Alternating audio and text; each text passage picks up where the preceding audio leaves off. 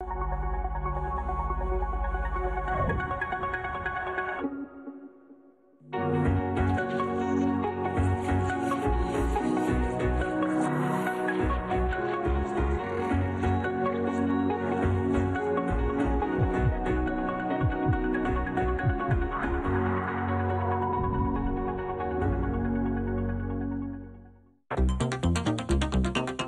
La trata de personas es un fenómeno complejo que aqueja a todos los países del mundo y que implica la captación, el transporte, el traslado, la acogida o la recepción de personas con diversos fines, ya sea de explotación sexual, trabajo forzado, mendicidad y servidumbre, entre otros es uno de los tres delitos de mayor envergadura que enfrenta la humanidad junto a la venta de armas y el tráfico de narcóticos. Por su capacidad de vulnerar los derechos humanos y la dignidad de las personas, daña el tejido social de una manera difícil de reparar y crea mucho sufrimiento individual, familiar y colectivo. ¿Cómo se define la trata de personas y contra qué derechos atenta? ¿Cuáles son las situaciones de vulnerabilidad que favorecen este delito? ¿Qué influencia ha tenido la pandemia de COVID-19 en el fenómeno de la trata de personas? Hoy, en Diálogos en Confianza, profundizaremos en este complejo fenómeno. Muy buenos días, ¿cómo están? Qué gusto saludarlos. Hoy jueves pues sí, este tema tan importante, actuemos contra la trata de personas, mucho, mucho de qué hablar acerca de este tema. ¿Quiénes son las personas más vulnerables? ¿A qué las obligan a trabajar? ¿Qué los, ¿A qué los obligan a hacer? Y bueno, eh, ¿qué pasa con la pandemia? Como ya lo escuchábamos en esta, en esta cápsula de introducción a este programa.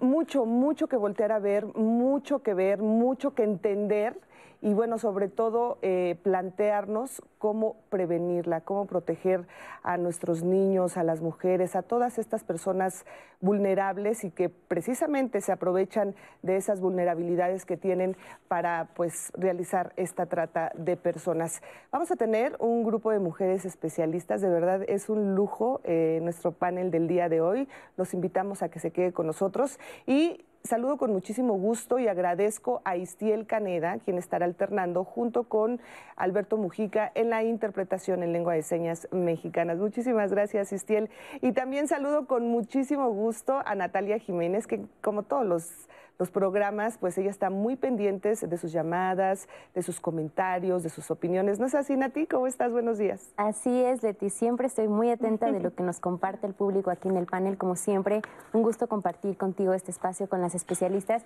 y, por supuesto, con ustedes que nos siguen al otro lado de la pantalla aquí en la señal del 11. Como bien lo dices, Leti, un tema sumamente importante, un problema social que debemos poner sobre la mesa, un delito que se presenta a nivel mundial. Vamos a ver cuál es el contexto también en el mundo, en nuestro país, cómo se ha agudizado a raíz de la pandemia la trata de personas. Y por supuesto también conoceremos cuáles son los factores de vulnerabilidad para que este delito se cometa en nuestro país, qué es lo que está pasando, qué acciones están tomando para erradicar este delito y como sociedad cuál es el papel que jugamos para que por supuesto podamos eh, recuperar a las personas que desafortunadamente son víctimas de este delito y por supuesto también para prevenirlo.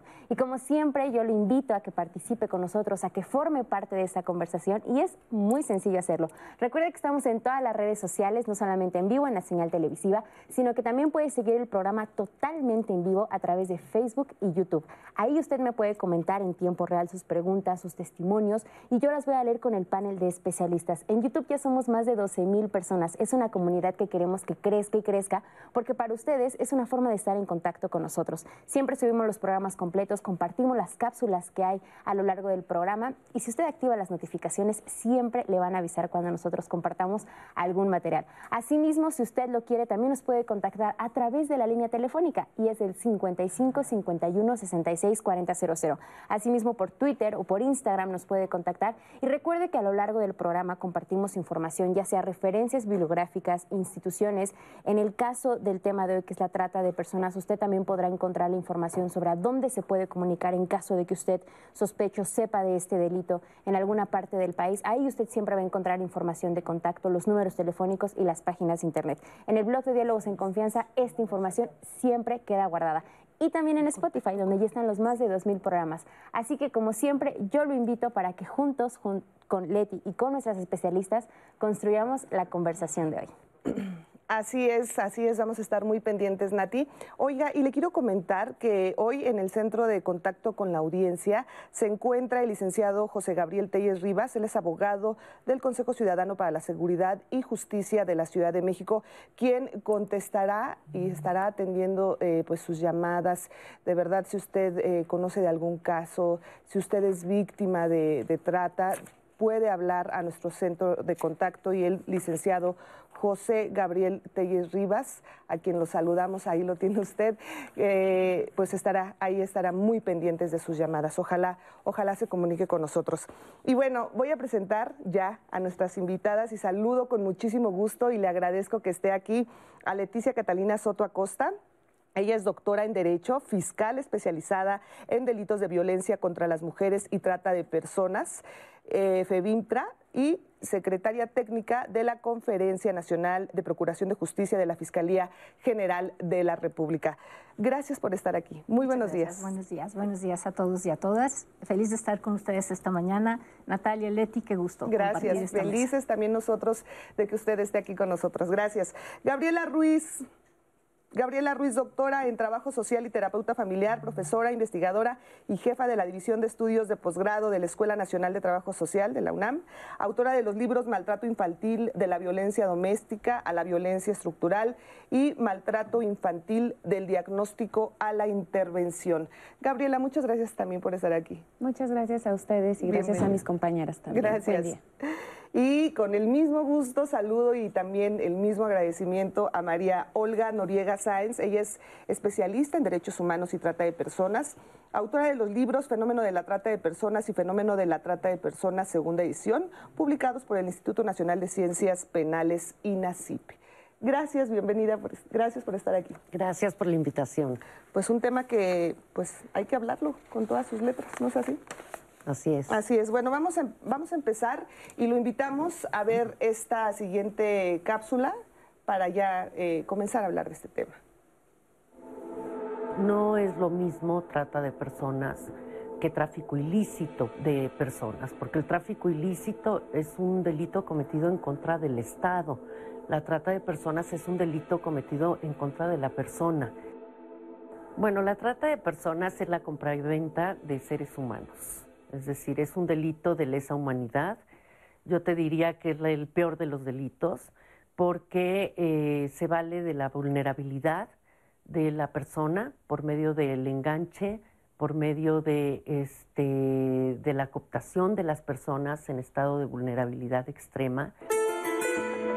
Y los tratantes lo que usan para, este, para enganchar a las víctimas es el, engaño, el sometimiento, el abuso de poder o cualquier situación de vulnerabilidad para después explotar a las víctimas tanto en trabajos y servicios forzados como en explota, con fines de explotación laboral o con fines de vientres de alquiler, de adopciones ilegales. hay muchísimas formas de trata de personas se tiene que ver desde muchos ángulos, desde el, desde el ángulo de la vulnerabilidad de las personas, desde el ángulo de las niñas y de los niños, desde el ángulo de, las redes sociales, desde el ángulo de las problemáticas económicas y sociales que se viven en una comunidad, desde el ángulo de la pandemia que estamos viviendo ahora, y entonces ataca todas las situaciones de vulnerabilidad para enganchar a la persona, ¿sí? En contra de su voluntad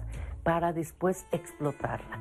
Es decir, es una esclavitud, por eso se le llama la esclavitud del siglo XXI, ¿sí? Eh, comenzó a visibilizarse a finales del siglo XIX, eh, principios del siglo XX, ¿sí? Se le llamaba trata de blancas, porque eh, las víctimas eran mujeres provenientes principalmente de Europa y de América con tez muy blanca, en donde se les llevaba en contra de su voluntad a explotarlas sexualmente a países principalmente de Asia. Después, bueno, pues eh, e, este delito empieza a conformarse y por eso se le llama ahora trata de personas. La trata es dinámica, entonces se ha ido modificando a lo largo de la historia. eh, la trata siempre está cambiando y por eso es muy importante siempre estar visibilizando cuáles son las condiciones de vulnerabilidad para justamente crear políticas de prevención efectivas, políticas de investigación y de persecución y de sanción eh, efectivas para combatir este grave delito. Muchísimas gracias, gracias por esta información. Y bueno, fiscal, yo quisiera empezar con usted. Eh, ¿Cómo se define la trata de personas? Bueno, lo ha dicho ya Olga, es un delito que se define como la acción de captar a alguien, engancharlo, transportarlo, eh, transmitir esta posesión de la persona a otra, a, otra eh, persona, a otro tratante o bien darle hospedaje y finalmente realizar una explotación con fines de lucro de esta persona. Bien, eh, se, escuchábamos, ya es tal vez el delito que daña más la dignidad de las personas, porque no solo es la pérdida de la libertad, sino es la deshumanización al poner a la persona como una mercancía. Y si revisamos los verbos que están en el tipo penal de nuestra ley general, lo que nos daremos cuenta es eso, que son verbos en los que la acción de quien realiza esta eh, conducta tienen que ver con cosificar a la persona y con explotarla para obtener un lucro. Es un delito que además envuelve otro tipo de conductas como la violencia, el temor, eh, eh, cuando les retiran sus documentos hay una pérdida de identidad por parte de las víctimas y normalmente hay una estructura a veces familiar, a veces de gran magnitud, ya como una estructura delincuencial, la que está atrás de esta posibilidad de cosificar a la persona y de llevarla a este mercado. Me parece que ese es uno de los puntos fundamentales y a mí me da mucho gusto comentarles a ustedes que en esta nueva época de la Fiscalía General de la República, el doctor Alejandro Getz Manero ha solicitado y lo ha autorizado el Congreso que la FEBIMTRA, nuestra Fiscalía, esté ahora en un primer eh, punto de la estructura de la Fiscalía. Estamos ahora en, la este, función de esta Fiscalía especializada que además de trata lleva violencia de género y los delitos en donde niñas, niños y adolescentes son víctimas. Ahora se posiciona en un segundo este, nivel después del fiscal, lo cual nos da muchísimo gusto y da muestra de la importancia que tiene el delito de la trata de personas en este momento en México, en la Fiscalía General de la República. Así es, es algo muy, pero muy importante. Pero además, quisiera que nos dijera cuál es el panorama de la trata de personas en México. Es un panorama en donde esta posibilidad de comerciar con las personas se hace evidente en muchos escenarios. Cuando nosotros eh, escuchamos que las mujeres son captadas y que hay diversos mercados o diversas formas de comercialización, podemos entender que hay una situación de eh, trata a nivel local, es decir, con eh, mujeres, niñas y niños, por supuesto, también mexicanos, mexicanas que son trasladadas dentro del país pero también identificamos transferencia de personas de otras nacionalidades, mayormente de Centroamérica y Sudamérica, que vienen eh, a veces engañadas o la mayoría de las veces engañadas a, este, por tratantes y llegan a México a ser explotadas este, sexualmente, en algunos casos, otros casos laboralmente, por supuesto. Pero luego también es un fenómeno transnacional, entonces, y de México hay flujos de personas hacia Estados Unidos, hacia Europa, hacia este, otros países. Somos un eh, país de tránsito, como dice. Somos un país de tránsito, pero también de consumo. Eh, y de producción, eh, digámoslo, con todo respeto para las personas víctimas, en términos de que es un lugar de enganche y que de aquí, de, este, de México, son trasladadas hacia otros países también, pero también somos un país receptor. finalmente es un negocio que deja miles de millones de dólares en ganancias anualmente y que esa es la complicación más fuerte para el tema de eh, la erradicación eh, del delito, ya que se trata de una estructura criminal que tiene ganancias millonarias cotidianamente. Entonces esto los hace poderosos, normalmente están relacionados con otros delitos, lo decía yo, y también con grupos de delincuencia este, a veces locales, a veces este, regionales o nacionales. Así es. Eh, ¿Cuándo sí se trata, Olga, de trata de personas y cuándo no se trata de, de, ese, de trata? Bueno, yo creo que la trata de personas es un fenómeno, más que, digo, delito, es un fenómeno eh, muy dinámico. Pero muchas veces se confunde la trata de personas con otros delitos que, si bien inciden en la trata de personas, no son trata de personas. Por ejemplo, Por ejemplo el tráfico ilícito de migrantes, ¿sí? que es un delito en contra del Estado ¿sí? Y la trata de personas es un delito en contra de la persona directamente. Pero bueno, claro que hay muchos delitos que, que, pueden este, parecer trata de personas y que no lo son. Por ejemplo, la prostitución. O sea, la prostitución, eh, eh, con la, la, ley actual que tenemos, que yo siempre he sido muy crítica de la ley actual, ¿no? Porque se sale del del protocolo de Palermo, del instrumento internacional que tenemos en la definición de lo que es la trata de personas, ¿no? Y que viene en el artículo tercero, pues nuestra ley actual tenemos esa deficiencia, ¿no? Cambiamos, la, se quitaron los medios comisivos, ¿no? Y entonces este, hay conductas que se ven como trata de personas, pero que no son trata de personas.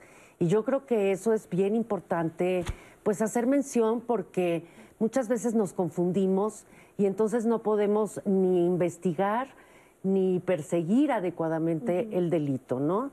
Entonces, bueno, pues claro, hay muchas conductas que, que, se engloban dentro de la trata y que tienen que ver con la trata de personas, pero que no se tipifican como trata de personas. Y eso es bien importante, pues que el público que nos está oyendo, pues lo sepa, lo conozca, ¿no? Que es, tratándose de mayores de edad, ¿sí?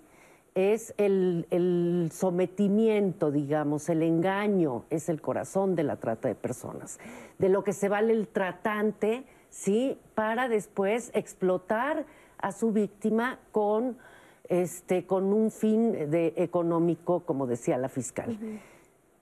Y claro, en caso de niñas y niños y adolescentes, el consentimiento no es excluyente de responsabilidad penal. Esto es bien importante decirlo, ¿no?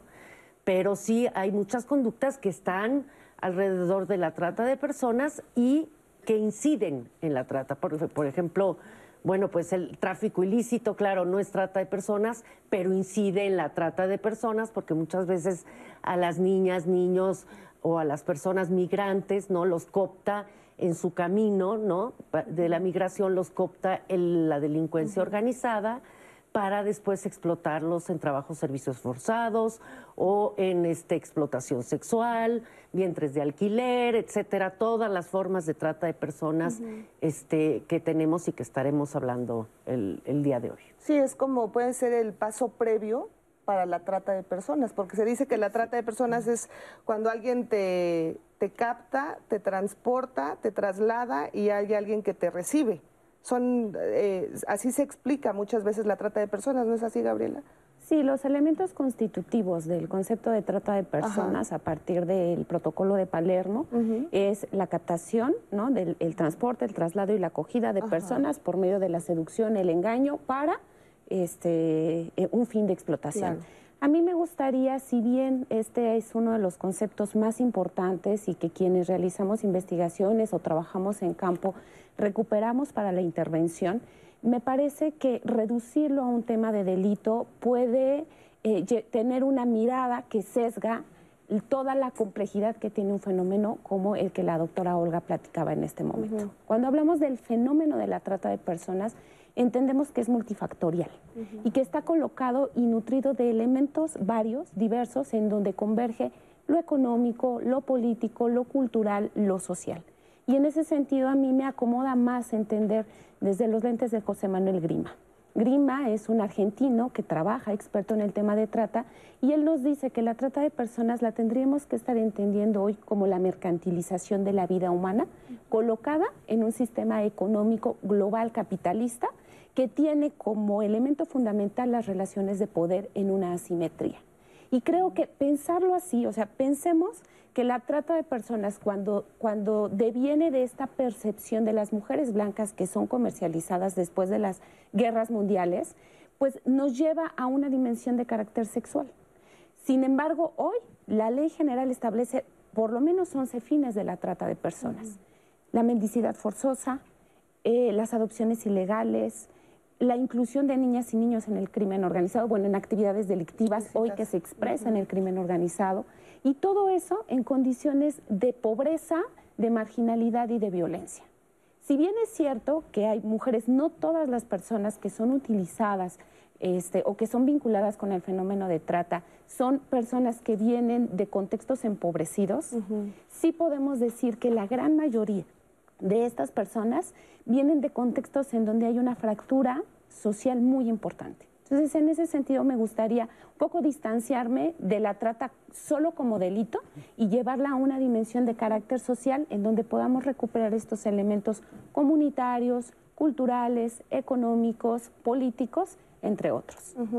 Ahora, me gustaría que habláramos acerca de de las personas que son más vulnerables. O sea, entiendo que es un espectro muy amplio, pero, por ejemplo, hablar de las mujeres que, son vulnerables a la trata de personas fiscal.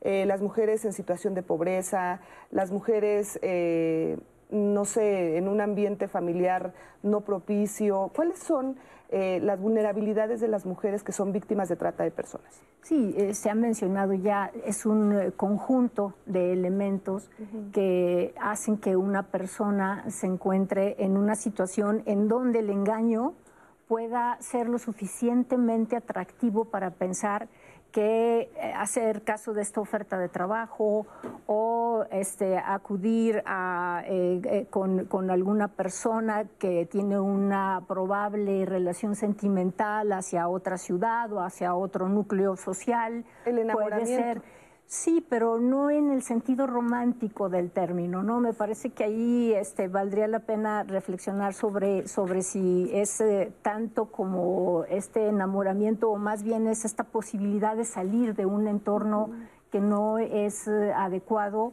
y que eh, finalmente lo que la persona está buscando es mejorar su situación, una salida, una salida ¿no? Entonces sí tenemos en la Fiscalía una constante de casos en donde el enganche ha sido a través del enamoramiento, a través de esta relación sentimental, a través de esta promesa de una mejor calidad de vida. Y entonces hay personas de otros países que se vienen con este engaño de que, de que van a hacer una vida familiar acá y al llegar aquí se encuentran con la sorpresa de que este se trata de un enganche para trata. Así es, y ha, habido casos, como usted muy bien lo menciona, pues eh, se, incluso hasta se casan, ¿no? Incluso hasta viven un tiempo juntos y ya después, bueno, pues sacan la verdadera cara. Pero, ¿cómo se puede identificar que yo puedo ser eh, víctima de trata de personas? ¿Qué le diríamos a las mujeres que nos están viendo eh, alerta, alerta en este tipo de situaciones. Eh, me gustaría que después del corte lo platicáramos para que la gente que nos ve y nos está escuchando, bueno, pues, eh, pues tenga, tengamos herramientas, porque muchas veces nos dejamos llevar por redes sociales, nos dejamos llevar por ofertas de trabajo que muchas veces de verdad dices esto no es real, pero bueno, nuestras propias necesidades, pues hacen, hacen que creamos en este tipo de situaciones pues tan, tan mentirosas. Vamos a una pausa y regresamos. 2020 del informe global sobre trata de personas expone la situación que guarda este delito y en esta ocasión ha sido muy puntual en señalar condiciones que incrementan el riesgo de la trata en todo el mundo, como el creciente desempleo ante el deterioro socioeconómico causado por la pandemia de COVID-19 y el uso del Internet para captar y explotar víctimas.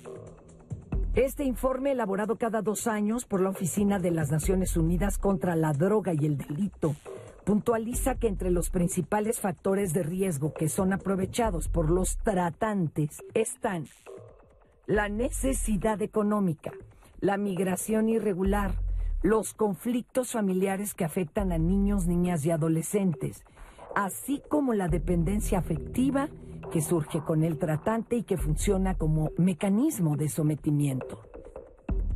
La trata de personas afecta principalmente a mujeres y niñas.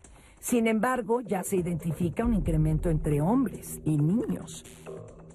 La explotación sexual es la principal finalidad de la trata en un 50%, seguida por el trabajo forzado con un 38%, la implicación en actividades criminales en un 6% y la mendicidad en 1.4%. Los matrimonios forzados y otras actividades como la venta de niños ocupan el 1%. La trata de personas tiene muchos rostros. Tomemos conciencia de la nueva esclavitud del siglo XXI.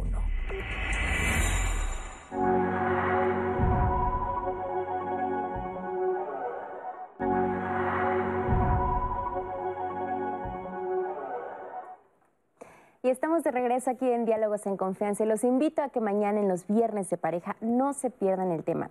El amor en la viudez. ¿Qué pasa cuando por alguna situación perdemos a nuestra pareja y nos enfrentamos a la viudez? ¿Qué tan probable es que nos volvamos a enamorar? Cuál es el luto que debemos guardar, cómo es que se vive el amor después de haber perdido a la pareja con la que creíamos que íbamos a compartir nuestra vida. Ese será nuestro tema mañana en Diálogos en Confianza, no se lo pierdan. Y continuando con nuestro tema de hoy, estamos hablando de la trata de personas, les voy a leer algunos de los comentarios que nos han llegado en redes sociales. Alberto Delgado Durán nos dice, un gran tema y se relaciona con la ignorancia, la necesidad económica y la baja autoestima, la falta de programas que alerten las maneras de sometimiento y persuasión de los tratantes hacia las víctimas.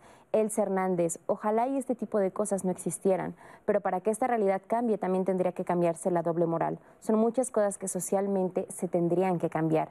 También nos dice Alex el Scout Ramírez, es una de las más antiguas malas costumbres del hombre, un negocio para personas sin moral, sin principios y sin respeto a la vida misma. Ya tengo muchas de las preguntas que ustedes nos han hecho llegar y más adelante las vamos a contestar aquí en el panel de especialistas. Pero antes vamos a ver una entrevista que le realizamos a Yuriria Álvarez. Ella es directora de Prevención de Violencias de la Secretaría Ejecutiva del Sistema Nacional de Protección Integral de Niñas, Niños y Adolescentes y ella nos va a hablar por qué este grupo son especialmente vulnerables ante este delito. Vamos a verlo. Las cifras tanto nacionales como internacionales nos señalan que cualquier persona puede ser víctima de trata de personas. Sin embargo, existen algunos grupos de la población que se encuentran en una situación de mayor vulnerabilidad frente a este delito. El último informe mundial sobre la trata de personas de la UNODC señala que la proporción de niñas, niños y adolescentes entre las víctimas de trata se ha triplicado. En el caso de los niños y adolescentes hombres, se ha incrementado cinco veces en los últimos 15 años. Sin embargo, las mujeres siguen siendo las principales víctimas de trata de personas. Por cada 10 víctimas detectadas en el mundo, unas 5 son mujeres adultas y 2 son niñas. Alrededor del 20% de las víctimas de trata de personas que son hombres adultos y el 15% son niños. Si bien las niñas, niños y adolescentes comparten con las personas adultas diversas causas estructurales que les ponen en situaciones de vulnerabilidad, como son la desigualdad, la violencia, la pobreza, la discriminación, los contextos de movilidad humana inseguros, en el caso de las niñas, niños y adolescentes existen todavía algo que les pone en mayor desventaja, su falta de reconocimiento como sujetos de derechos. Existe en la sociedad, en las familias, en las dependencias, en las estructuras sociales en general, todavía una visión adultocéntrica que impide ver y entender que las niñas, niños y adolescentes no son propiedad de los adultos y que la violencia se debe prevenir no por los futuros adultos que serán, sino por las personas completas que ya son. Si entendemos que la explotación puede darse en espacios en los que se encuentra normalizada o en los que las personas quedan restringidas en lo que se denomina el ámbito de lo privado, las niñas, niños y adolescentes se convierten en presas fáciles, sobre todo cuando no tienen garantizados sus derechos básicos a la sobrevivencia y al desarrollo, o cuando viven en entornos violentos que en lugar de protegerles les exponen o les intercambian como mercancías. Los tratantes se acercan a muchos niños, niñas y adolescentes a través de las redes sociales y ellas y ellos se convierten en blanco fácil en su búsqueda de aceptación, atención o amistad. Sin embargo, es importante considerar que la vulnerabilidad es multicausal, pues generalmente se reúnen varios factores que la determinan. Por ejemplo, las niñas, niños y adolescentes provenientes de comunidades indígenas en situación de pobreza son vulnerables a la trata de personas por la discriminación y exclusión que enfrentan por su origen, pero también por la desigualdad y la falta de acceso a oportunidades. Promover una cultura de protección de derechos de niñas, niños y adolescentes, alejada del adultocentrismo y la violencia de género, así como insistir en herramientas de crianza amorosa y afectiva que acerquen a padres, madres, tutores y cuidadores a ellas y ellos, son acciones que deben sumarse a las estrategias de prevención de la trata de personas. Muchas gracias. Gracias a Yuridia por eh, darnos esta explicación tan importante. Así es, efectivamente, los niños, las niñas y, las, y los adolescentes, pues definitivamente son una parte pues muy, muy importante y muy vulnerable ante estos casos. Vamos a hablar de este tema, efectivamente, acerca de, este grupo de personas, pero ya para cerrar, antes de irnos al corte, eh, yo les preguntaba acerca eh, de las mujeres. Eh, ¿cómo, ¿cómo, identificar que yo puedo ser una víctima de trata de personas? ¿Qué sucede con las redes sociales? ¿Qué sucede con estas aplicaciones de encontrar pareja, de, ver un anuncio de un trabajo que es solamente en, en sueños? ¿Cómo, ¿Cómo podríamos eh, identificar este tipo de situaciones cuando son vulnerables y cuando pues, es muy fácil que caigan. El fin de la explotación sexual, que ha sido fuertemente asociado con la trata de personas y a veces se cree que es el único de los fines, ha ocupado muchas investigaciones y mucho se ha dicho que el tema del enamoramiento, por ejemplo, es una de las formas más efectivas para el enganche. Desafortunadamente, hoy día eso se ha complejizado y eso no es exclusivo. Hay muchas veces la presión, la coerción, la fuerza que se ejerce en contra de las mujeres. En alguna ocasión, estando en un encuentro en una organización con una sociedad civil, en un auditorio, la ponente preguntaba quiénes de los que estábamos presentes creíamos que podíamos ser víctimas de trata. Entonces, el 90% de la audiencia levantó la mano a lo que ella dijo, claro, cualquiera de nosotros estamos mm. expuestos para que esto suceda. Después de escucharla a ella, reflexionábamos y pensábamos mucho en términos de que esto es parcialmente cierto. ¿Y por qué es parcialmente cierto? Si yo vengo de una familia en donde hay pobreza, hay desigualdad, hay violencia al interior en las relaciones y me encuentro con alguien que me ofrece una vida aparentemente distinta, y yo no tengo factores protectores dentro de la familia y la comunidad, la probabilidad de que yo caiga en esa red de trata es alta. Pero si yo provengo de un sistema de familia en donde se me ha cobijado, en donde las relaciones son abiertas y directas, en donde tengo condiciones para una formación educativa, por supuesto que la probabilidad de que yo pueda ser engañada o enganchada se disminuye. Entonces, el papel que juegan los sistemas comunitarios y los sistemas de familia es sumamente importante. De ahí que entonces hablábamos de los factores de riesgo y las condiciones de vulnerabilidad. ¿Cuáles son los factores de riesgo? Las condiciones sociales que puedan estar permeando. Hoy en México, en un país en donde la mitad de la población vive en condición de pobreza, por supuesto que las mujeres, las niñas, los niños, los hombres, porque no, no hemos tocado el tema de qué sucede con los hombres que están siendo explotados en los campos agrícolas, que son utilizados, ¿no? En el caso de las niñas y los niños, los niños que son utilizados para el sicariato, ¿no? Así es. Entonces, no es, no es hablar de un tema solo de mujeres, es entender que el fenómeno es tan amplio que también atraviesa a los hombres. Entonces, para, reducir o, para concretar. Factores de riesgo y condiciones de vulnerabilidad. En donde factores de riesgo tenemos condiciones económicas, sociales y políticas de las que ya hemos hablado. Condiciones de vulnerabilidad cuando tenemos personas con baja autoestima, personas con eh, niveles educativos muy bajos, personas de referentes, como el que acabamos de ver en la cápsula, de referente indígena, y hoy se ha visibilizado mucho más las personas que tienen alguna discapacidad de carácter intelectual, ¿no? O motor que también las hace proclives o tendientes para ser eh, receptoras de estas violencias. Así es.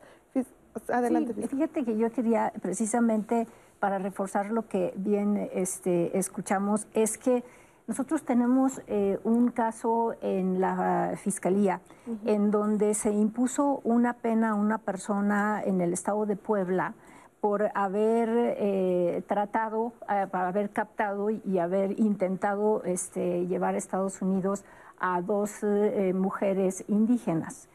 lamentablemente, estos conceptos que ahora este, nos comentan no, no, están en el análisis de los jueces. Inclusive en este caso nosotros en primera instancia se obtuvo una sentencia de 30 años de prisión, la cual apelamos. Insistimos en que se considerara que había un agravante en términos de que estas eh, víctimas eran de una comunidad indígena que tenían este, carencias culturales, no sabían hablar eh, este, y escribir, no sabían escribir español, leer y escribir español, este, y el, Tribunal de Alzada nos concedió el amparo para imponer una pena de 50 años de prisión, que sé que el tema de las penas también es como este, cuestionable en términos de qué ganamos con una sentencia de 50 años, estoy de acuerdo en eso, pero me parece que poco a poco eh, empezamos a generar también una cultura jurídica de evaluar estos elementos que sin duda alguna son elementos que agravan una conducta y que tiene eh, los jueces y las juezas que tener una mirada mucho más integral respecto de los casos que, llevamos a su conocimiento. Entonces, ahorita estamos, este, e, esta sentencia, por supuesto, fue también recurrida y estamos esperando que la Suprema Corte asuma este caso y nos parece que puede ser un precedente fundamental para efectos más allá de la cuantía de la pena, de cómo se deben de evaluar estas condiciones este, de riesgo y vulnerabilidad de las víctimas en el momento de analizar una conducta y sancionarla. Así es, pues muy importante esto. Y además, Olga, eh, ¿qué papel juegan las redes sociales? Bueno, pues sin duda las redes sociales y ahorita con la pandemia, pues juegan un papel mm, importantísimo, ¿no? Eh, tenemos informes, por ejemplo, pues del, Consejo Ciudadano, ¿no? De que, bueno, pues la, este, el 47% de los casos es por una oferta de empleo. Se dice que se modifican las dinámicas del enganche de la trata, lo cual yo no, yo ahí sí no estoy tan segura, porque eh, eh, digo, hay, hay los niños, niñas y adolescentes ahora con la pandemia pues han estado metidos en las, en las redes sociales. Entonces nada nos puede hacer pensar ¿no? que no ha subido el enganche con fines de explotación sexual por medio de las, de las redes. ¿no?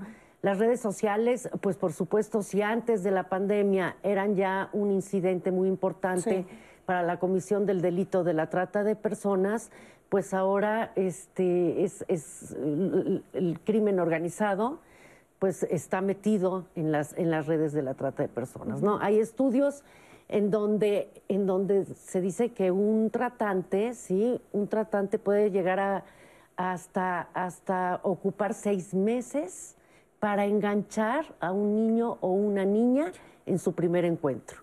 Entonces, eh, todo lo que son las redes sociales, es, es, un, pues es una, es una eh, problemática, ¿no? Es un riesgo para, los, este, para las niñas, niños y también para las mujeres y para los hombres que buscan em, este, empleo, ¿no? Que buscan otra forma de, de subsistencia y que se meten a estas este, redes sociales. Entonces yo creo que me parece que es muy importante trabajar con policía cibernética justamente para, para, para encontrar a estos este a estas redes criminales que este que, que tratan con este con, menores. con menores pero por otra parte educar educar a las niñas niños que este que no hay filtros o sea no hay filtros posibles en las redes digo como papás como mamás no hay ningún filtro posible sino más bien educarlos en el sentido de que, bueno, pues es como si los dejara solos en la madrugada, ¿no? Decirles, estás solo y te puedes encontrar con todo tipo de personas. Y trabajar justamente, como dice Gaby, con los factores de vulnerabilidad es, me parece que es lo más importante, ¿no? ¿Para qué? Para que ellos sepan y para que las personas tengan esta visibilización de, este, de la problemática y de que pueden llegar a ser víctimas. Así es. Y me gustaría que habláramos eh, eh, precisamente de eso, de los factores de vulnerabilidad que hay en los niños, en las niñas y en, las, en los adolescentes, bueno, pues que, los vuelven obviamente presa fácil de estas tratantes de personas. ¿Cuáles serían, eh, Gabriela? Mira, nosotros hemos hecho en la Escuela Nacional de Trabajo Social estudios colocados en el binomio trata de personas, niñas, niños y adolescentes. Y una de las cosas que hemos descubierto pues, es el, abanico y la complejidad. Eh, yo no he, realizado estudios mucho enfocados en el tema de la explotación sexual porque ya hay muchas personas que lo hacen y lo hacen muy bien. Nosotros hemos situado las investigaciones sobre todo en aquellas niñas y niños que han sido eh, adoptados de manera ilegal, que son vinculados con el fenómeno migratorio, el tráfico y la trata. Eh, niñas y niños que están implicados en el crimen organizado, ¿no? como canguros, como sicarios. Y lo que encontramos es que aquí no media un tema. Primero, no hay, dirían los demógrafos, una estadística significativa que nos diga que hay una diferencia sustancial entre niños y niñas. O sea, en realidad las violencias que se ejercen en contra de ellas y ellos tienen paridad. ¿No? Esto, esto un poco pensándolo en términos de lo que hemos venido hablando de las mujeres. Otro elemento importante es las condiciones de donde ellos vienen. el tema, por ejemplo, de las adopciones ilegales, ¿no? Colocado, hablábamos de un elemento cultural, ¿no? Colocado en un pensamiento adultocéntrico, en donde ya veíamos en la cápsula, yo como adulto creo tener el derecho de ejercer el paternaje o maternaje, y no importa cómo lo haga, si tengo que comprar a un niño, ¿no? Y han habido desafortunadamente en nuestro país centros de asistencia social que han, se han configurado como espacios de venta de niños. Hoy el tema de la maternidad subrogada, ¿no? O la gestación subrogada, que si bien no está definida explícitamente, es una forma de trata. Es utilizar el cuerpo de las mujeres y vender el cuerpo de las niñas y los niños incluso antes del nacimiento, que atente en contra de todos sus derechos fundamentales la mendicidad forzosa, en donde los niños muchas veces, y hay, una periodista muy importante, María Antonieta Astorga, que ha hecho investigaciones, en donde ha documentado cómo grupos criminales llegan a las comunidades indígenas profundamente precarizadas y rentan a los niños. Se llevan a los niños y son los que muchas veces vemos con estas mujeres que llamamos las Marías, con niños colgados en, en los rebozos pidiendo limosna. Entonces, como vemos para el caso de niñas, niños y adolescentes, el, papel que juegan sus cuidadores principales, el papel que juegan las familias es muy importante, porque son muchas veces desde estos espacios, desde donde se ven expulsados, viven estas primeras violencias y entonces la relación que se da entre el adentro y el afuera, pues es prácticamente invisible. Claro. Eh, decía Yuridia que la crianza amorosa y afectiva. Y pues sí, definitivamente, eh, pues el ambiente familiar también es muy, pero muy importante para que... Eh, pues los niños no sean víctimas, ¿no? También el darles esa confianza. no sé, muchas veces los papás dicen, yo no sé mucho de, de, redes sociales, yo no sé mucho de internet, yo cómo puedo saber si mi hijo, pero yo creo que, no sé si esté mal, tiene mucho que ver la confianza que tengan los hijos con los papás y decirle, oye papá, me está escribiendo una persona que no conozco o me está llamando alguien que no sé. E, ese tipo de confianzas que, que debemos tener los papás con los hijos, ¿no es así, fiscal? Sí, por supuesto, y sobre todo no bajar la guardia en términos de estar atentos a los procesos de cambio de, de, nuestros niños, niñas o adolescentes, porque evidentemente nos mandan señales. Nosotros eh, recibimos, por ejemplo, en FEBINTRA algunos casos en donde hay una mamá o un papá que nos dice, este, porque tenemos, por aquí van a aparecer nuestras redes sociales, nuestros teléfonos, este, para que puedan denunciarnos cualquier situación, siempre les damos atención y orientación. Y, por ejemplo, nos llegan los pantallazos del teléfono de la niña, donde nos dicen, oiga, quiero denunciar que este, ella refiere que tiene un este, novio eh, de fulano de tal, de tantos años, y que le está pidiendo que le mande fotografías, por ejemplo, o que le está pidiendo entrevistarse con él, o que le... Entonces quiero denunciar este hecho. Ahí lo que nos advierte es que hay esa red familiar que eh, eh, fortalece al, al niño, niña o adolescente y que permite que el adolescente le diga a su papá, oye, este, mira lo que me está pidiendo, este, o bien que la mamá tuvo la curiosidad de ver con quién estás hablando, qué estás diciendo, qué estás haciendo, etcétera. Sí hay este, mucha facilidad de enganche a través de redes. Recientemente recibimos una denuncia de un niño en donde el enganche fue a través de un tema religioso y en donde eh, durante meses, como bien se señala, estuvieron tratando con él el tema de un fortalecimiento espiritual y de un acercamiento a la iglesia y de repente lo citan en algún lugar. En la FEBINTRA llevamos la alerta AMBER, que ya saben ustedes que es esta alerta inmediata cuando un niño o una niña no es localizada. Y ahí también nos, nos damos cuenta de que en muchas ocasiones esta desaparición este, del ámbito familiar de los niños y las niñas es precisamente a través de un enganche que se hizo en redes sociales.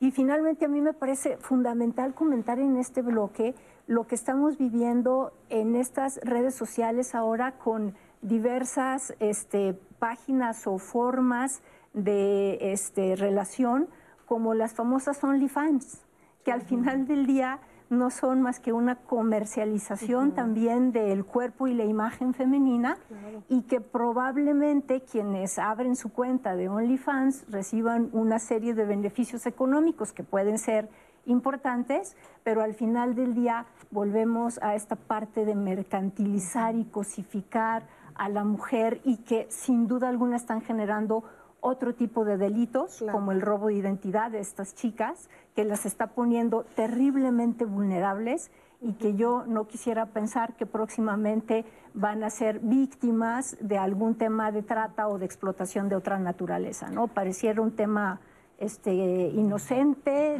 este, intrascendente, pero creo que puede generar toda una este, delito eh, próximamente. Y hay que tener mucho cuidado porque efectivamente si uno como adulto a veces puede ser engañado muy fácil con este tipo de situaciones que vemos en Internet, pues imagínese un niño. ¿No? O sea, como, como si, si un adulto puede caer muy fácil, pues un niño es es mucho, mucho peor. Ahora, eh, vamos a ir justo hablando de Internet, tenemos una cápsula muy importante y vamos a regresar con ya con comentarios y llamadas que estamos recibiendo muchísimas y agradecemos. Vamos a ver esta información. Los tratantes de personas han incorporado la tecnología en todas las fases del proceso, desde la captación hasta la explotación de las víctimas. Internet conecta fácilmente a los perpetradores, las víctimas y los consumidores.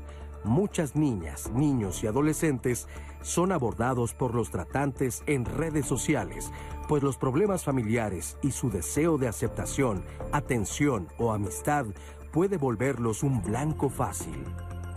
La Oficina de Naciones Unidas contra la Droga y el Delito ha identificado dos tipos de estrategias para captar posibles víctimas en Internet. La casa, en la que el tratante persigue activamente a una víctima normalmente en las redes sociales. Y la pesca, en la que los delincuentes publican anuncios de trabajo y esperan a que las víctimas potenciales respondan. Asimismo, Internet permite a los tratantes retransmitir en directo la explotación de sus víctimas, lo que posibilita el abuso simultáneo de una víctima por parte de muchos consumidores de todo el mundo. Y continuamos aquí hablando sobre la trata de personas y nos han llegado muchas preguntas a través de redes sociales y una de ellas es, eh, bueno, hace rato en panel se mencionaba sobre la trata de, la trata de personas, la alerta Amber. Si podrían ahondar un poco más sobre esto y cómo funciona esta alerta. Y con mucho gusto. Es una este, red que tenemos con todas las fiscalías y procuradurías del país, en donde ante la desaparición de un niño o una niña, de inmediato puede haber una activación de la alerta a nivel estatal. Hay un comité y hay una este, valoración de si se trata realmente de una desaparición probable de niño o niña. Eh, lo que valoramos es que realmente no esté, esté, en contacto con su familia, que no esté dentro de su entorno familiar y eh, cuando esto sucede de inmediato se activa esta alerta.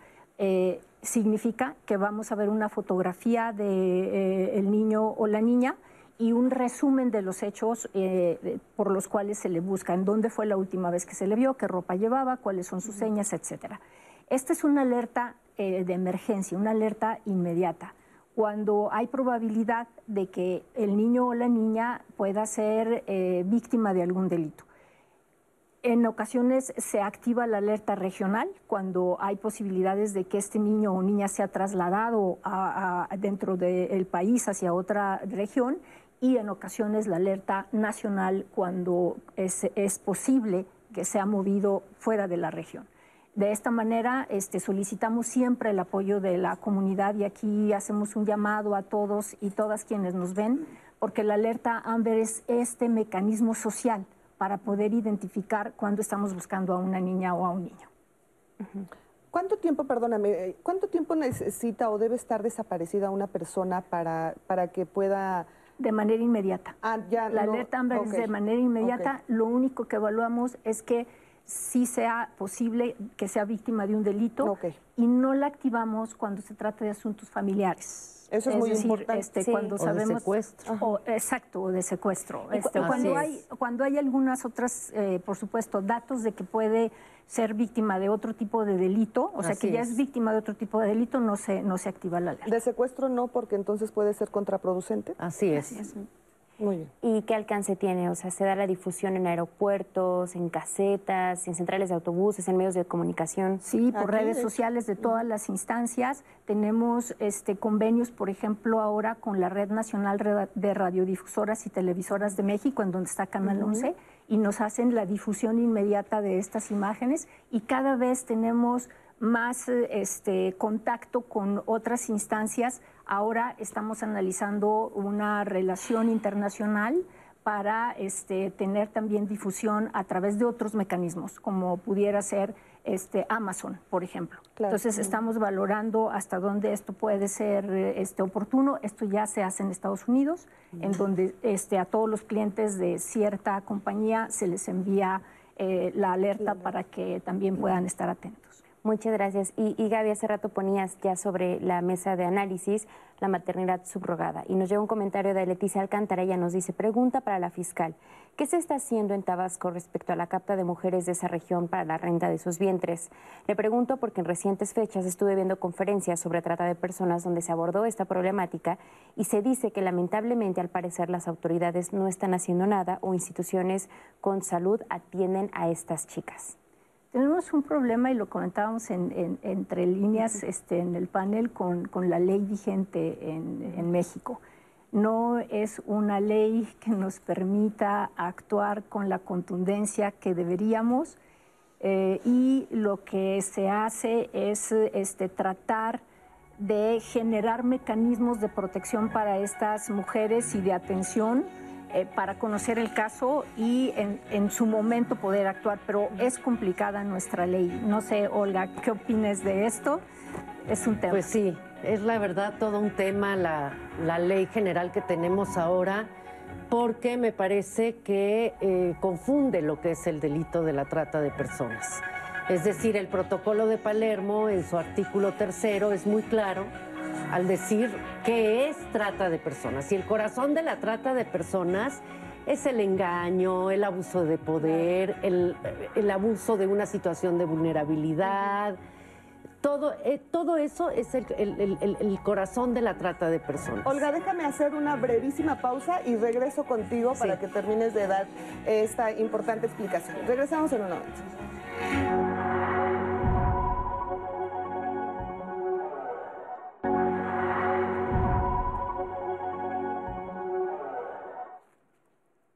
Estamos de regreso en Diálogos en Confianza, actuemos contra la trata de personas.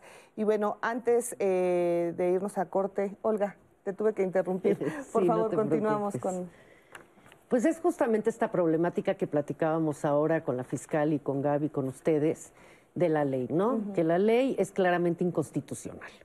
En el 2011 tuvimos una reforma importantísima en materia de derechos humanos en donde los tratados internacionales pues, ocupan un lugar primordial en, nuestra, en nuestro derecho.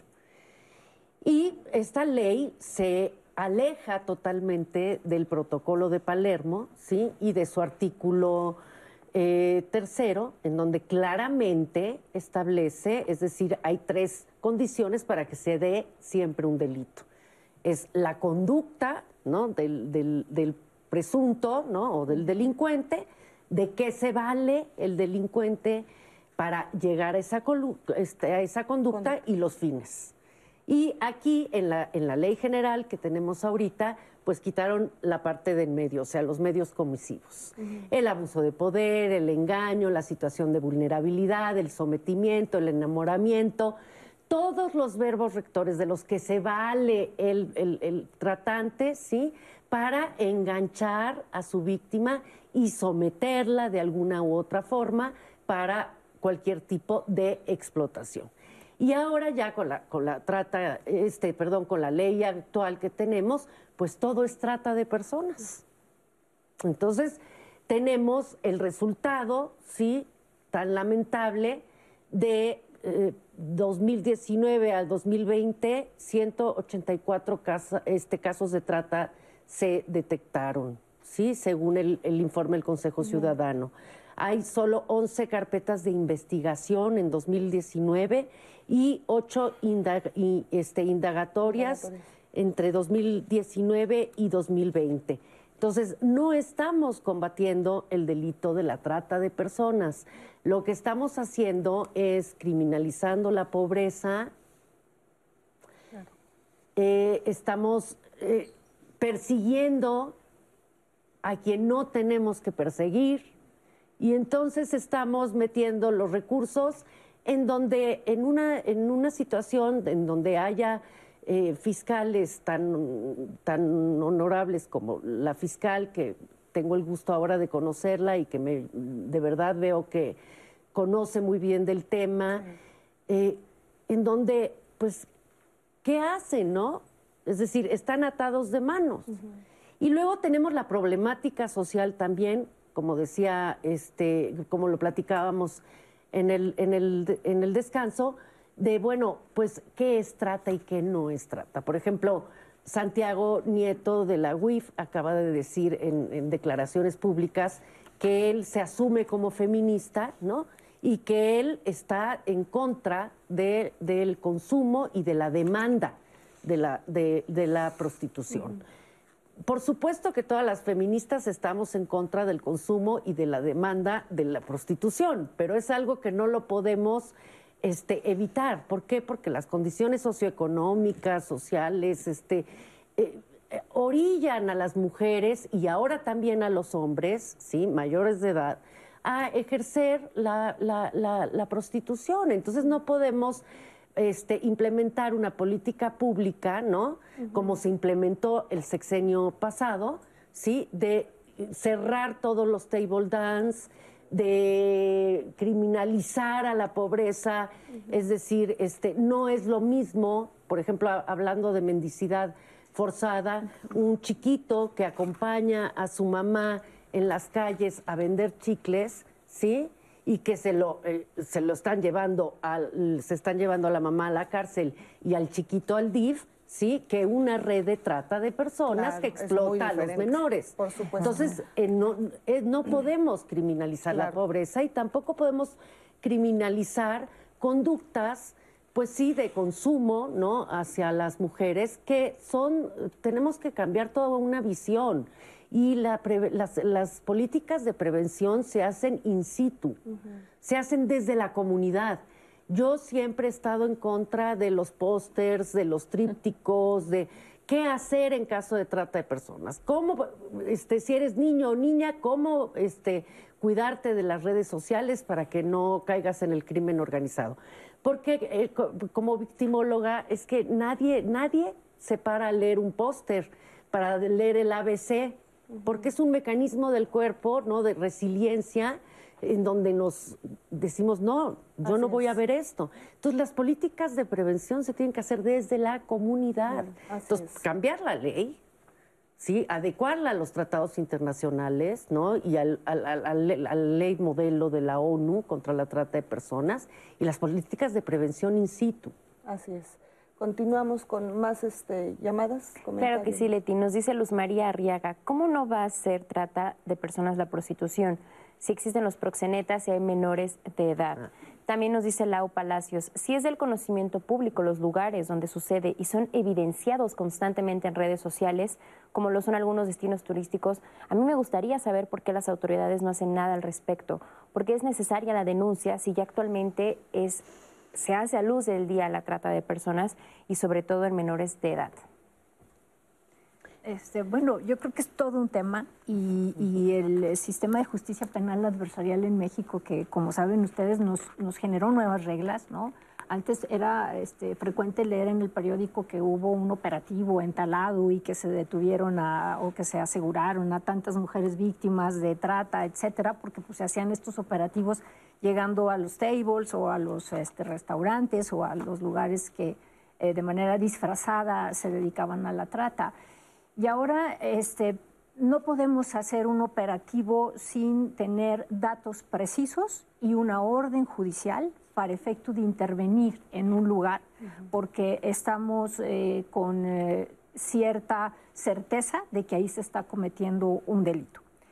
Eh, quiere decir esto que esta colisión entre el derecho de la persona a ejercer este, una función como podría ser el, sexto servicio o la prostitución, también tiene enfrente este ánimo social de decir este, es que hay que acabar con esto. ¿no? En España, como saben ustedes, hubo una, eh, una, una campaña muy importante que se llamó Hola Putero y que trató de visibilizar al consumidor más que visibilizar a, las, eh, a quienes ofrecen este servicio. Y me parece que por ahí tendríamos que hacer la reflexión de eh, cómo hemos, no hemos educado, a nuestra, no estamos educados, niñas, niños, no estamos educando en un eh, ambiente de libertad en donde se hable de estos temas, para eh, no caer en conductas de esta naturaleza porque son aprendidas normalmente. Entonces me parece que el tema sí tiene que ver también con quién consume eh, este tipo de, servicios y creo que tendríamos que voltear a ver eh, quién los está consumiendo y por qué. Entonces me parece que esta campaña algo dejó este, de enseñanza ya en Europa y que podríamos también comenzar a dialogar en México sobre eso, ¿no? ¿Quién consume? Así, es. Ahora, si la importancia también de la denuncia, muchas veces no denunciamos por miedo, porque pensamos que eh, pues vamos a tener represalias, no sabemos qué hacer ante este tipo de situaciones. ¿Qué sucede si yo quiero denunciar? ¿Qué garantías me dan a mí como denunciante para que obviamente no corra ningún peligro? Bueno, hay digamos que diversas situaciones, ¿no? Eh, una de ellas es que eh, si somos observadores de una situación irregular, podemos utilizar el Internet y a la página de FEBIMTRA enviar la situación que se está viendo y nosotros haremos la investigación correspondiente. En caso de que sí se advierta alguna circunstancia de esta naturaleza, seguramente estaremos iniciando la carpeta de investigación y realizando este, las primeras acciones de investigación. Eh, los invitamos a todos, a todas, a que cuando sean, eh, vean alguna circunstancia de esta naturaleza, sean testigos de una situación así, nos hagan llegar la denuncia. Es importante señalar que también nuestro sistema de competencias es complicado. No todos los delitos nos corresponden a FEBIMTRA, es decir, a la Fiscalía General de la República, pero hacemos eh, de inmediato el del conocimiento de la autoridad competente. Y lo tenemos que hacer así, muchas veces nos dicen, pero ¿por qué la FGR no atrae estos casos? Y quiero decirles que pues, el Poder Judicial Federal no nos da entrada a estos casos si no reúne las condiciones de federalidad. En el caso de trata es este, muy eh, concretas las hipótesis, es cuando el delito se inicia en México pero concluye en Estados Unidos o, perdón, en otro país, digo Estados Unidos porque es lo que normalmente nos pasa, pero eh, cuando se prepara en México y se consuma en el extranjero o cuando su ánimo es que se concrete en el extranjero o bien cuando se trata de personas que vienen de otro país a México y aquí se concreta el delito. En el, en el caso eh, de trata, esas son las condiciones que nos dan federalidad. La mayoría pues de los asuntos se quedan en el fuero común. Y eso tal vez es lo que da miedo al momento de denunciar, porque dices, si se traslada a las autoridades del municipio, del estado, eh, muchas veces se puede pensar que están coludidos con los tratantes. Pues yo creo que tenemos que tener confianza en las instituciones y yo diría que en México se está haciendo un gran esfuerzo por tener personal en estos delitos de género, de trata de personas, de niños, niñas y adolescentes con especialidad y con una este, sensibilidad diferente. Eh, desde luego me hago cargo de que pueden existir circunstancias este, inadecuadas en el tratamiento a las víctimas, pero lo que sí les decimos es eh, tengan confianza, de denunciar y nosotros, la denuncia puede ser anónima, que también eso es importante, y nosotros actuaremos en consecuencia denunciar, denunciar, denunciar, es muy importante y no normalizar situaciones. A veces eh, queremos no ver o pensar que todo está bien cuando vemos a un niño eh, en las calles pidiendo dinero y muchas veces sí es necesario voltear y preguntar y decir dónde está tu mamá, a quién le vas a dar ese dinero y estar alertas porque los niños también pues son una parte muy vulnerable. Vamos a ver ahora esta cápsula del Consejo Ciudadano que nos da datos muy importantes. Bueno, en el caso del combate a la trata de personas hay que decir que el Consejo Ciudadano forma parte de una red de organizaciones que combatimos a nivel nacional este flagelo que constituye lo que se denomina la esclavitud moderna, que es un delito muy importante a nivel internacional, nacional y local. Tenemos la línea nacional contra la trata de personas, que es 855-3300, funciona 24-7, es gratuita todo el día.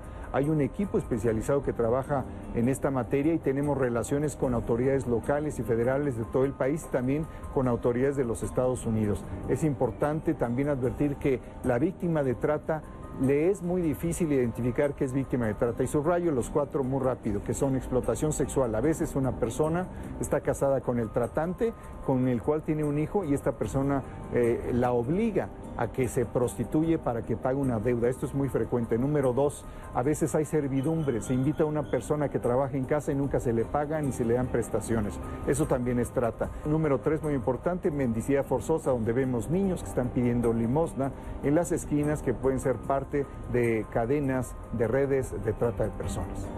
Nos articulamos con el gobierno local y con el gobierno federal a través de un directorio de servicios que tiene más de mil personas, actores, fiscales, organismos de la sociedad, empresarios, refugios, abogados que ayudan a combatir la trata de personas. Ese es un segundo nivel.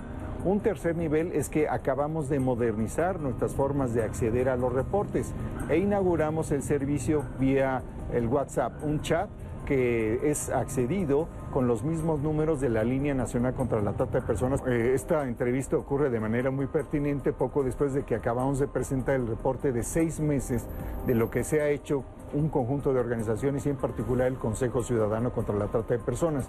¿Qué notamos? Durante el 2020 y 2021 tenemos algunas variaciones importantes que básicamente podríamos hablar de un aumento importante en el número de reportes eh, que tienen que ver con trata de personas. Y en los primeros seis meses del año tenemos una pequeña disminución de 12% en el volumen total de reportes. Segundo lugar, sigue prevaleciendo la explotación sexual que hace víctimas a las mujeres jóvenes, en particular de procedencias rurales, semirurales o suburbanas, de los 11 a los 16 años. Ellas son las más vulnerables de todos aquellos que son víctimas en tema de trata de personas. El segundo tema relevante es que ha aumentado el enganche para la modalidad de trata de personas que llamamos trabajo forzoso, explotación, explotación laboral. Estas dos dimensiones, estas dos modalidades se han incrementado y también se ha duplicado prácticamente el número de reportes que nos indican de un enganche a través de redes sociales, en particular de Facebook, con quien tenemos también ya, a propósito del tema de trata de personas, un acuerdo para combatir este delito. Muchísimas gracias, gracias al Consejo Ciudadano y le quiero recordar que en nuestro centro de contacto con la audiencia eh, se encuentra el licenciado Víctor Alan Hernández Aparicio. Él es abogado y está atendiendo todas sus dudas, todas sus llamadas, sus denuncias, así que lo invitamos a que nos llame. ¿A, qué teléfono, al 55 51 66 40 00, la línea a la que usted se puede comunicar. Así es. Y bueno, eh, continuamos con más de este tema. Gaby, tú nos querías comentar acerca de la diferencia entre prostitución y trata de personas. Sí, eh, quería solamente enfatizar este, cuál es la diferencia y por qué, decía Olga, todo se convierte en trata, ¿no? Este, cuando no tenemos... Es, es, un, es un concepto muy complejo, ¿no? O sea, incluso si nosotros en este momento nos sentamos a revisar la propuesta del protocolo de Palermo, ¿no? Que es la que nos rige internacionalmente, eh, cada uno de los fines de la trata configuraría un concepto en sí mismo, ¿no? ¿Por qué la prostitución no es trata? Recordemos que cuando hablábamos del delito de la trata de personas decíamos que son tres elementos los que se tienen que demostrar. Los medios, los fines y las actividades. Entonces, en donde es cómo lo hago, eh, qué hago y para qué lo hago. Entonces, cuando hablamos del tema de la prostitución, si una persona de mutuo propio sin, sin, dejar de decir que muchas veces esta decisión está eh, determinada por otros elementos, ¿no? Como puede ser la pobreza o como puede ser la violencia. Pero bueno, si una persona de mutuo propio dice, yo quiero ejercer la prostitución porque eso me permite la razón que sea, está ejerciendo la prostitución. Cuando esta persona es obligada por alguien más y ese alguien más se está viendo beneficiado de ese ejercicio y la está explotando sexualmente, entonces sí estamos hablando de trata. Hablábamos hace un rato también del papel que juegan los consumidores y a mí me gustaría ahí nada más decir, no nada más los consumidores desde el punto de vista sexual. ¿Cuántas veces nosotros nos hemos preguntado desde la ropa que utilizamos? Si detrás de esa prenda que yo utilizo hay mano esclava infantil. Es muy desafortunado, pero hay miles de empresas, o bueno, miles, quizá exagero, pero muchísimas empresas que utilizan la mano esclava infantil para hilvanar un saco y eso se reproduce ¿no? en el continente en México. Tenemos nosotros en estados como Puebla maquiladoras en donde utilizan la mano de las niñas y los niños para este, confeccionar pantalones. Los niños se deforman las columnas, respiran el algodón y quedan con terribles enfermedades ¿no? este, pulmonares derivados de la explotación laboral. Recuerdo en alguna ocasión haber ido a una obra de teatro que hablaba de la explotación eh, laboral infantil y cuando llegamos nos entregaron un chocolate de una marca muy reconocida, muy conocida, que decía en la etiqueta de atrás, este chocolate que vas a consumir está hecho con mano esclava infantil. ¿Cuántas veces nos hemos preguntado si eso que consumimos nosotros, de qué manera, cómo es que llegó a nuestras manos. Y el tema de lo que hablábamos hace un rato, que tiene que ver también con cómo consumimos estas, estas niñas, estos niños, ¿no? que se utilizan para satisfacer una necesidad parental. Entonces, creo que mucho tenemos que hacer como sociedad. Hoy estamos hablando mucho de las leyes, de lo que el Estado tiene que hacer en términos de la atención y prevención de la trata, pero luego creo que también valdría la pena hacer un ejercicio autorreflexivo de nosotros, desde nuestros sistemas de familia, desde nuestro eh, rol personal, cómo estamos colocados frente al fenómeno de la trata de personas y hasta qué punto lo hacemos. Y concluyo diciendo, en el tema de la pandemia, la servidumbre forzosa, por ejemplo, ¿no? ¿Cuántas mujeres se tuvieron que quedar confinadas en las casas de los patrones porque el patrón le dice no te puedes ir porque hay un riesgo allá afuera, entonces te quedas conmigo y no puedes ir a ver a tu familia, no puedes ir a ver a tus hijos y se quedan ¿no? en un trabajo que aparentemente es regular se quedan siendo explotadas también a través de esa vía. Y si te vas, ya no regresas. Entonces también ellas dicen, no me queda otra opción porque pues necesito el dinero. Bueno, vamos a hacer una breve pausa. Regresamos aquí a Diálogos en Confianza. La trata de personas es un problema que aqueja gravemente a México, al ser un país de origen, tránsito y destino de víctimas de este delito.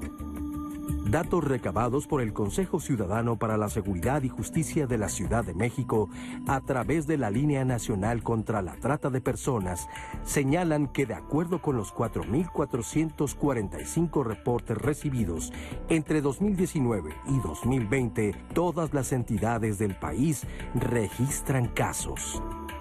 En este periodo se registraron 3.671 casos, identificando un total de 232 víctimas, 43 hombres, 187 mujeres y dos más que no especificaron sexo. El 69% de las modalidades de trata registradas fueron por prostitución ajena u otras formas de explotación sexual. Y por primera vez en 2020 se presentaron casos de matrimonio forzoso o servil. Las personas adolescentes y jóvenes de entre 13 y 31 años de edad representaron el sector más victimizado con tres de cada cinco reportes. El medio más empleado para contactar a las posibles víctimas fue de persona a persona, con un 72%, seguido del uso de las redes sociales con el 22%, y el resto se divide entre páginas web y anuncios en otras plataformas. El principal método de los tratantes para reclutar víctimas fue la oferta de empleo con un 47% de los casos, contrario a lo que se consideraba que era la estrategia de enganche común, la manipulación sentimental. El resto se divide entre promesas de ayuda, privación de la libertad, usos de sustancias, ofertas de estudio, entre otras.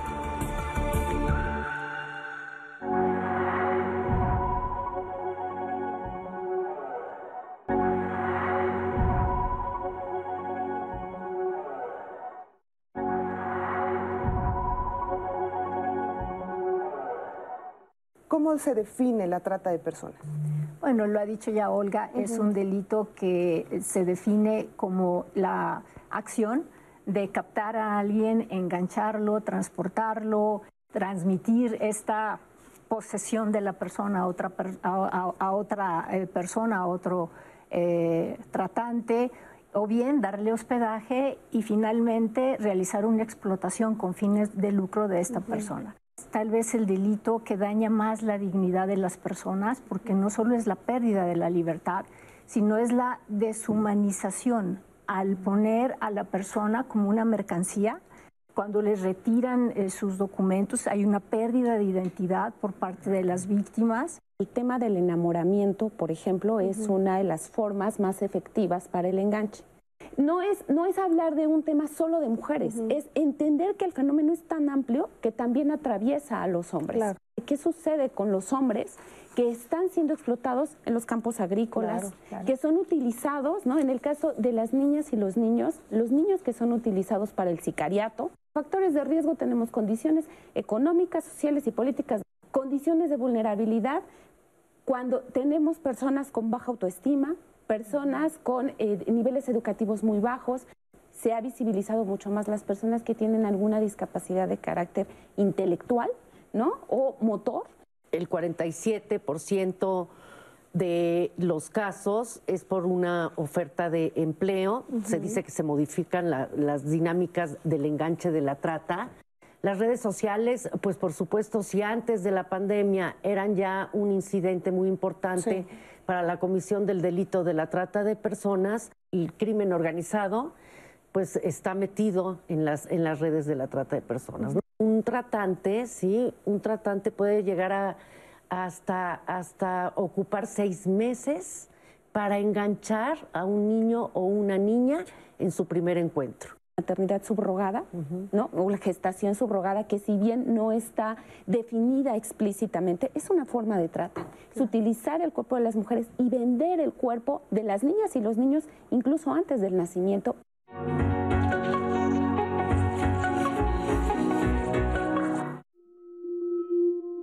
En México existe la Ley General para prevenir, sancionar y erradicar los delitos en materia de trata de personas. Como su nombre lo indica, busca asistir a las víctimas, así como prevenir y sancionar este delito. Esta ley contempla los siguientes fines de trata. A. Esclavitud. B. Prostitución ajena u otras formas de explotación sexual. C trabajo o servicios forzosos. D. Uso de personas menores de 18 años en actividades delictivas. E. Matrimonio forzoso o servil. F. Explotación laboral. G. Mendicidad forzosa. H. Adopción ilegal de personas menores de 18 años. I. Tráfico de órganos, tejidos y células de seres humanos vivos. J. Condición de siervo. Y K. Experimentación biomédica ilícita en seres humanos. Gracias, muchas gracias por continuar con nosotros en Diálogos en Confianza. Y vamos a continuar ahora con las preguntas que usted nos hace el favor de enviarnos aquí a nuestras redes sociales. Nati. Claro que sí, Leti. Nos dice Mar, Mar en Facebook. Yo un día pregunté a un pequeño que pedía limosna, ¿dónde está tu mamá? Apareció un señor y el pequeño se fue corriendo. En estos casos, ¿qué podemos hacer? Y en este mismo sentido, Fabiola Peralta, ¿cómo puedo diferenciar o, distinguir a los niños y niñas cuando piden monedas en la calle? ¿Cómo saber si es, por ejemplo, tal vez para un vicio o si realmente se tratan de víctimas de trata? A ver. Bueno, pues comentábamos que es un tema muy sutil en términos de que normalmente cuando una persona está siendo utilizada con fines mercantiles, está también aleccionada, tiene miedo, está eh, amenazada en términos de que le van a hacer daño a su familia o que este, le van a hacer daño o le hacen daño a la misma persona. Entonces, sí es eh, muy común que nos quede esa duda, ¿no? De si es, será este, parte de una red de trata o no. Y yo creo que ante la duda lo mejor es denunciar. Lo mejor es este, utilizar estas redes que ahora tenemos, como la del Consejo Ciudadano eh, de la Ciudad de México, de la Fiscalía de la Ciudad de México, como las redes que he mencionado de FEBIMTRA, y dejar que eh, podamos acercarnos a esa circunstancia para poder eh, saber si realmente se está ante una víctima de trata.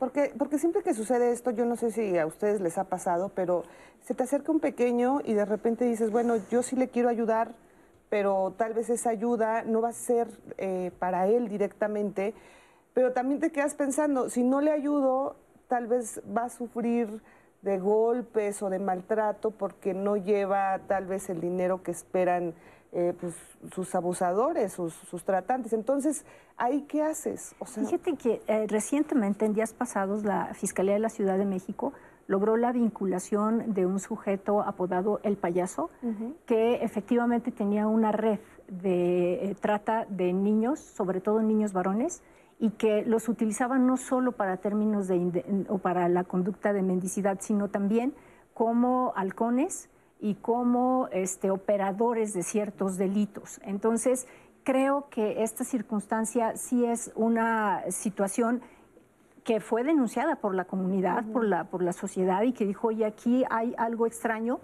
Sucede porque se denuncia la desaparición de, de un niño eh, y a la familia al realizar la búsqueda de este niño, alguien les dice, lo vi con el payaso y a partir de esa investigación se logra la detención de este sujeto. Ha sido un logro de la, de la este, unidad especializada de la Fiscalía de Ciudad de México y se ha vinculado por eh, trata de personas con fines de utilización para este, delitos. Entonces es un buen precedente porque es algo que difícilmente vemos en que se, que se lleve al derecho, ¿no? o sea, que lo vemos en los juzgados y sin embargo ahora tenemos este precedente importante y me parece que eso es fundamental, esta visión de la sociedad en la comunidad para poder advertir situaciones de esta naturaleza. Volvemos a lo mismo, lo mejor es la denuncia y recuerden que puede ser anónima. Así es, de ti. Yo también les quiero recordar, a lo largo del programa muchas personas nos han pedido que compartamos datos sobre el contexto actual de este fenómeno de la trata de personas y en redes sociales vamos a compartirles eh, unas infografías que, nos, que se llama sobre una campaña, 11 datos y 11 ideas para combatir la trata de personas de la Asociación Civil Agape. En estas imágenes ustedes pueden observar, como bien lo dice, 11 datos sobre el contexto actual, hay una numeralia, también 11 acciones que podemos hacer nosotros como ciudadanos para combatir este fenómeno. Asimismo, también materiales que nos proporcionó la Fiscalía Especial para los Delitos de Violencia contra las Mujeres y la Trata de Personas. En redes sociales quedará esta información. Y más preguntas. En YouTube nos dice Laura Celia Hernández. Es interesante el tema. En mi comunidad abrieron un bar donde bajaban a las chicas en, en fila, lo cual me da la impresión de que las obligaban a estar ahí y la policía no hizo nada. También Irma Solache, ¿qué seguimiento se le da cuando desaparece una persona que presuntamente se sabe que fue enamorada, como, eh, que fue el gancho para que desapareciera? ¿Cómo podemos prevenir a nuestros hijos? Bueno, yo creo que es muy importante este tema de cómo advertimos donde puede ser que exista trata con fines de explotación sexual. Cuando pasamos por algún bar y yo he leído que dice este, chicas nuevas cada semana, este, ahí pues lógicamente estamos pensando en que hay una, un, cambio de las víctimas de un lugar para otro y yo creo que eso pues resulta fundamental. Ahora, claro, hay un seguimiento eh, más estricto respecto de estas notas y de estos anuncios y eso ha permitido, mm, quisiera yo pensar que ha prevenido el delito, pero me parece que ha hecho que cambien su forma de operar. Este, pero eh, creo que eso es fundamental, ¿no? Estar alertas y sí, es muy probable que en el caso de que estas chicas lleguen reunidas en un vehículo, etcétera, o que sean conducidas por una persona, pues estamos hablando de una red de trata. Así es. Bueno, pues vamos a hacer, eh, como todos los jueves, un breve paréntesis porque vamos a hablar de canción de cuna para dormir cocodrilos con el corazón roto. Andrés Castuera nos va a decir de qué se trata esta obra, muy interesante, por cierto. ¿Cómo estás, Andrés? Qué gusto me da saludarte, como siempre. ¿Qué tal, Leti, Natalia, amigos y amigas de Diálogos en Confianza? Pues sí, de ese tamaño el título, Canción de cuna para dormir cocodrilos con el corazón roto, pero realmente es una historia en la que vamos a ver varias vertientes. El eje conductor de esta obra es un tema que por mucho, por mucho que se hable en teatro, poesía, literatura, etcétera, nunca pasará de moda y que tiene que ver con las rupturas de pareja. Y estas rupturas que se dan por la falta de comunicación. La anécdota es muy interesante. Es una pareja que está en un proceso de divorcio y que por una cuestión casual, uno de ellos tiene que ir a entregar las llaves del departamento y justo cuando está esperando para entregar estas llaves, llega su expareja y es en este momento catártico, en un encuentro que no tenían planeado ninguno de los dos, que empiezan a sacarse todo pero cuando les digo todo es absolutamente todas las cosas que no se dijeron cuando vivían juntos, cuando estaban casados. Se podrán imaginar lo que una entrega de unas llaves puede generar en una pareja que además vivió muchísimos años eh, en, el, mismo hogar y no se conocían. Esta obra, además eh, de la pluma de Samuel Mondragón, un dramaturgo joven que además actúa en la obra, nos va a llevar justo a reflexionar, a pensar y a identificarnos en qué tan importante es decir las cosas, no guardarlas no solo al final, sino después del final. Y además tiene una propuesta escénica muy interesante. Ustedes van a ver ahorita en las imágenes que los dos personajes están hechos por actores, aunque la obra está escrita para una pareja eh, heterosexual. Cuando le preguntaba yo a, Samuel por qué habían hecho esta propuesta, decía que aunque el texto originalmente lo escribió para una pareja, hombre y mujer, al poner a dos actores haciendo el personaje de la esposa y del esposo, le quita ese estigma de que la relación tiene que ser forzosamente una relación convencional, una relación heterosexual, y que las parejas funcionan así sin importar la orientación sexual y eso, eso le da, le da un plus a la obra. Vamos a ver estas imágenes, porque además ya se acaba la temporada este sábado, así que no se la pueden perder. Esto es lo que grabamos ahí en el Centro Cultural El Foco.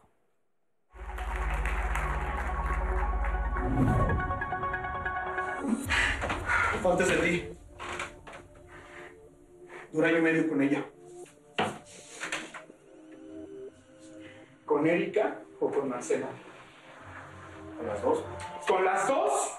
Sí, fue toda una investigación que comencé a hacer sobre, el, sobre las relaciones amorosas y me, parecía como muy extraño eh, que en mi entorno, en ese momento, hace como unos 3, 4 años, conocía como que muchas parejas que, que cortaban, ¿no? Después de tanto tiempo cortaban o se divorciaban y me puse a investigar, ¿no? También eh, yo venía de una relación en donde terminé entonces me empiezo a investigar el por qué y todo, y todos tenían un, común denominador que era la falta de comunicación, un rojo.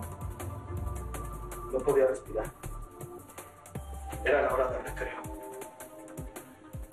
Todos me rodearon. Sentí mucha vergüenza y me puse a llorar. Llamaron a mi mamá y a la mamá de José. Mi mamá se salió de la oficina donde trabajaba como secretaria. Cuando llegó a la escuela, la directora estaba castigando a José y su mamá hacía como que lo regañaba. Pero en su sonrisa se notaba que estaba feliz por la bravuconería de su hijo. Tu mamá te hizo así de machista asqueroso. Claro, el machismo es culpa del matriarcado. Nunca me habías hablado así. ¿No tenías que irte? La obra va de lo siguiente. Eh, una pareja que eh, se acaban de divorciar. Ellos vienen de un proceso pesado y han tenido que verse por última vez para entregarse las llaves del departamento que rentaban como pareja cuando estaban casados.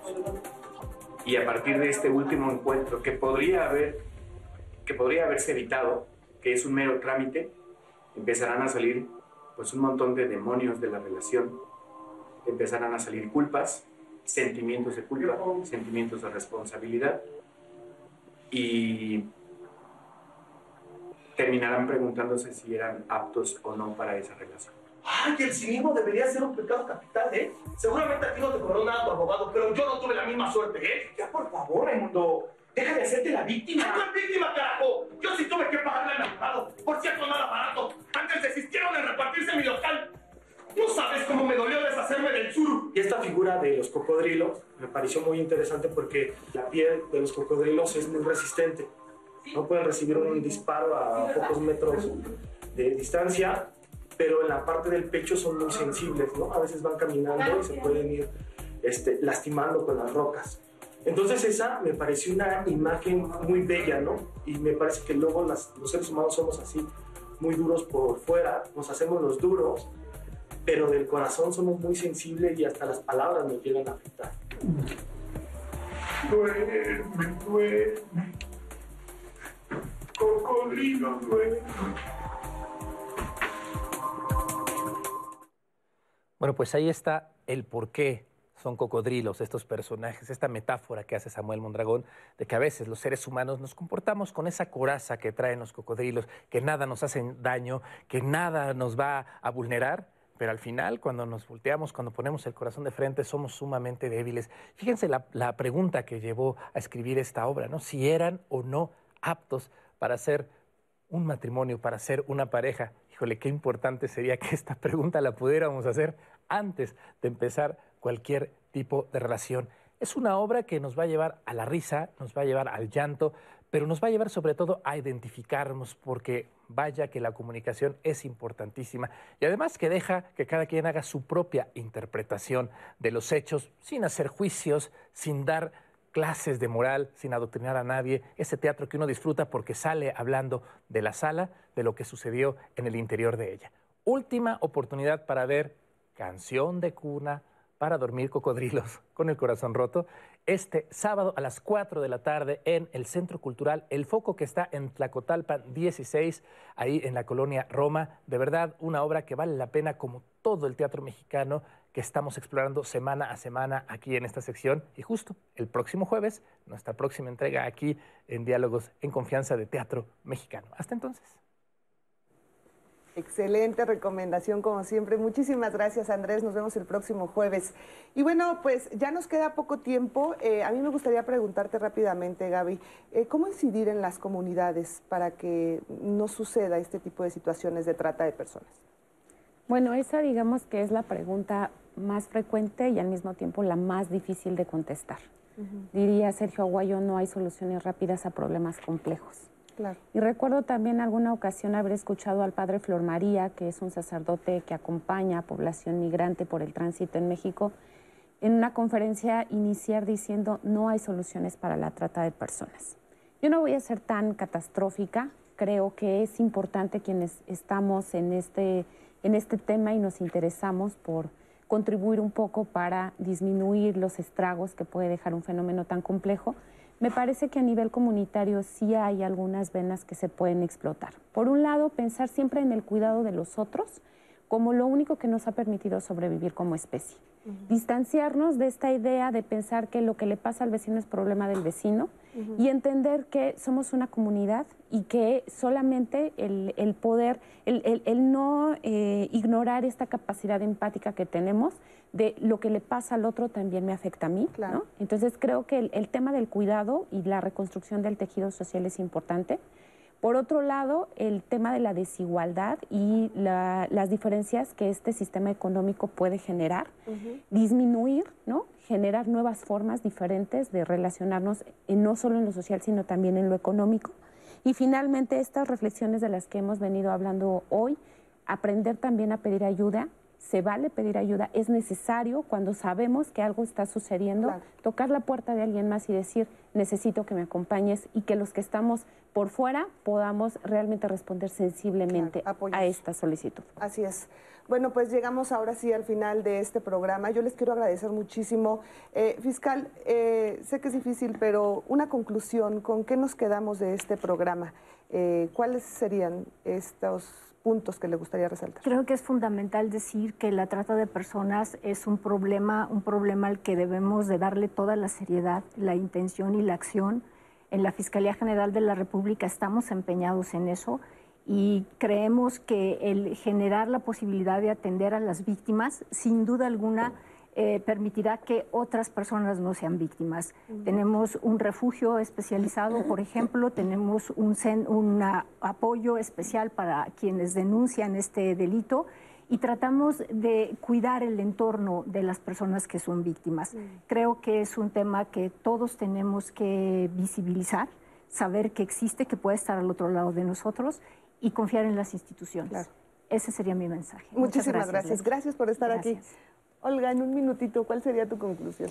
Bueno, pues eh, que tenemos que seguir trabajando sobre la prevención de la trata de personas, sobre la visibilización de este terrible fenómeno delito, em, eh, que las políticas de prevención se debieran de hacer desde las comunidades, que ojalá y podamos construir un mejor marco jurídico este, legislativo para, este, para tener una ley como mucho más fuerte en el combate de este delito y que, bueno, pues eh, de verdad ojalá y este, podamos subir el número de carpetas de investigación con investigaciones claras, confiables para la persecución, sanción y erradicación y sobre todo este, trabajar, como decía Gaby, en el tejido social que es tan importante para la prevención de la trata. Muchísimas gracias por estar aquí. Gracias. gracias.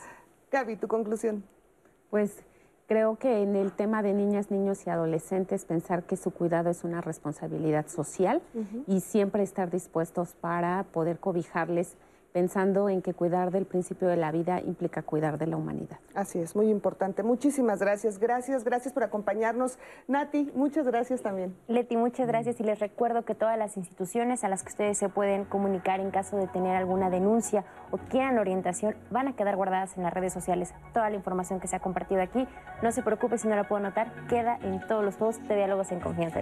Así es, pues un tema muy interesante, como bien lo mencionan debemos, debemos de, voltear a ver este tipo de situaciones y actuar para prevenirlas. Así es que gracias, muchísimas gracias por acompañarnos. Lo invitamos a que continúe en la programación del 11. Oiga, yo también lo invito para que me acompañe a las 9 de la noche en el noticiario nocturno. Que tenga un excelente día y muchísimas gracias a todas. Gracias. Gracias, gracias. gracias. Hasta la próxima.